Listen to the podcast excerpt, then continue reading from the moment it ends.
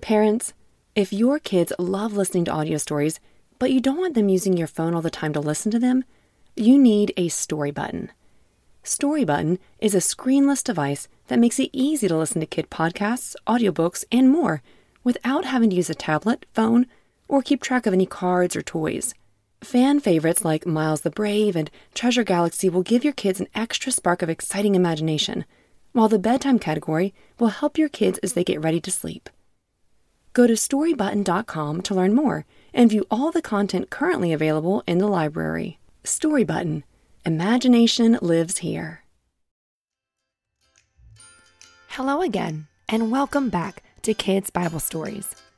In this week's iTunes review, I want to give a very special thanks to E.S. Brandt and AC Mother of Three.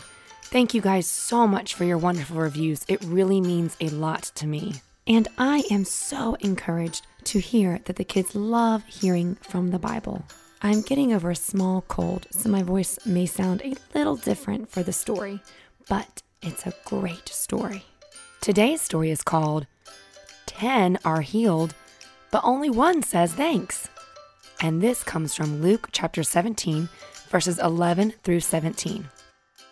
One bright and beautiful day, Jesus was walking along the road as he traveled to another city. As he walked, he passed through a village and he noticed that there were 10 men who were sick with something kind of like the chicken pox. Now, have you ever seen anyone have the chicken pox? Yeah? Well, when you have the chicken pox, everybody can tell you are sick because you get these little bitty red dots all over your body and you're really itchy, itchy, itchy. Everybody can see your spots and knows that you have chicken pox. People usually try and stay away from people who have chickenpox because it is very easy for someone else to catch it and for them to get sick with it too. So, these 10 men who had chickenpox were standing far, far away because you see, no one in the town wanted to be near them for fear that they would get sick. Even though they were far away, one of the men must have noticed that Jesus was walking through the village. And one of the men said, Hey, hey, guys, look, I think that's Jesus. Oh, yeah? Where? Look, right there, right there. That is him, the other man said. Because they were far away, they had to shout really loud to Jesus. Hey, Jesus, we're over here, as they waved their hands. Help us. We have the chicken pox. Please help us, feel bad for us, and help us get rid of these chicken pox. So, Jesus tells the ten men to go and show themselves to the priests or the preachers, which would be like the people who teach at our churches too. So, off the ten men went. Now, I want you to remember that there are ten of these men. So count with me on your fingers. One, two, three, four, five, six, seven, eight, nine, ten. Keep all ten fingers up for me. So the ten men went off and did what Jesus told them to do. And as they walked, they were healed. No more chicken pox. No more spots. No more itching. No more fever. Wahoo! They jumped up and down and ran around. They felt perfect now. But only one of the men. Okay, if you're holding up your 10 fingers, I want you to close those 10 fingers. And now hold up only one finger. That's good. That one finger is going to be the one man who had chickenpox and he was healed. Only one of them came back to say thank you to Jesus.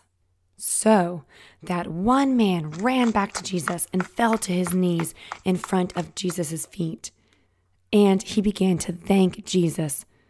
Oh, Jesus, thank you, thank you, thank you, thank you, thank you for healing me from the chicken pox.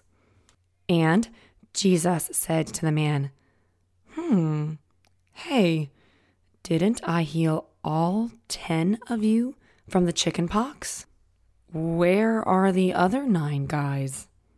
None of the others returned to me to say thank you, except for you. Now, Jesus probably reached his hand down and helped the one man stand up to his feet. And then Jesus told the man, Rise and go. Your faith has healed you. Well, that is it for our story today. But before we go, let's think about what we just learned. Okay, we need your wonderful hands again. I want you right now to hold up all 10 fingers. 1, 2, 3, 4, 5, 6, 7, 8, 9, 10.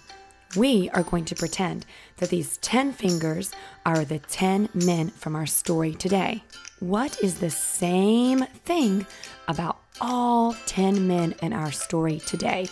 Go ahead and say it out loud. Yes, that is one thing that they all had chickenpox, but what else? That is right. They were all healed by Jesus.